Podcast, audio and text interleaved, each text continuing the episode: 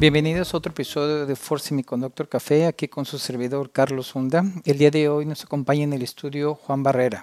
Hoy hablaremos acerca de los metales raros o como dicen en inglés, rare metals. ¿Por qué son tan importantes en la industria de tecnología, especialmente en la industria de semiconductores? ¿Y qué están haciendo algunos gobiernos al respecto? Comenzamos.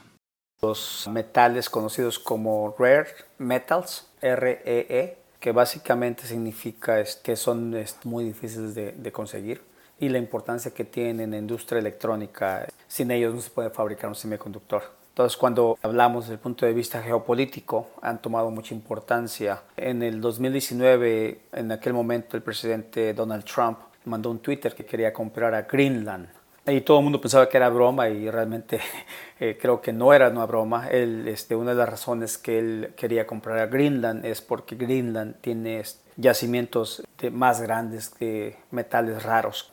Desde el punto de vista geopolítico, cuando Estados Unidos empezó con el problema comercial con China, China es el productor número uno del mundo en este momento, tiene básicamente el monopolio. Creo que provee cerca del 90% de los metales raros la industria electrónica está basada en metales raros. Por ejemplo, hablas de un coche, un Prius, por ejemplo, de Toyota, usan metales raros. Si hablas de Tesla, usan metales raros. Si hablas de un semiconductor, usan metales raros. Entonces, se usa en todo lo, que es este, la industria electrónica. Y lo que lo hace raro es que es muy difícil de conseguirlos. Cuando hablamos de la tabla periódica son 17 elementos. Actualmente, con la situación comercial de China y la importancia de los semiconductores en cualquier industria, especialmente la automotriz. Hablamos de la industria del IoT que lleva semiconductores. En donde esté un semiconductor juega un rol muy importante los metales raros. Y sabiendo que China tiene la mayor parte de la producción global, eh, Estados Unidos desde el punto de vista estratégico está buscando ahorita asociarse con otros países para empezar a desarrollar eh, producción y tener diferentes fuentes. Esto se ha convertido en una situación de interés nacional para seguridad nacional para los, los, americanos, a tal grado que Estados Unidos ya empezó a dar permisos, a buscar este, minas en lo que es el área de California, es a través del Pentágono, y también ya está asociándose con Australia tiene muchos este, yacimientos de, metales raros, nada más que es muy complicado el proceso, se requiere mucha inversión. Están llegando a un acuerdo porque el mundo va a depender de, los metales raros para la fabricación de semiconductores y ya este, hay avances. Cuando hablamos de metal raro, pues realmente no es raro. Aquí es lo difícil que es conseguir el metal. El metal.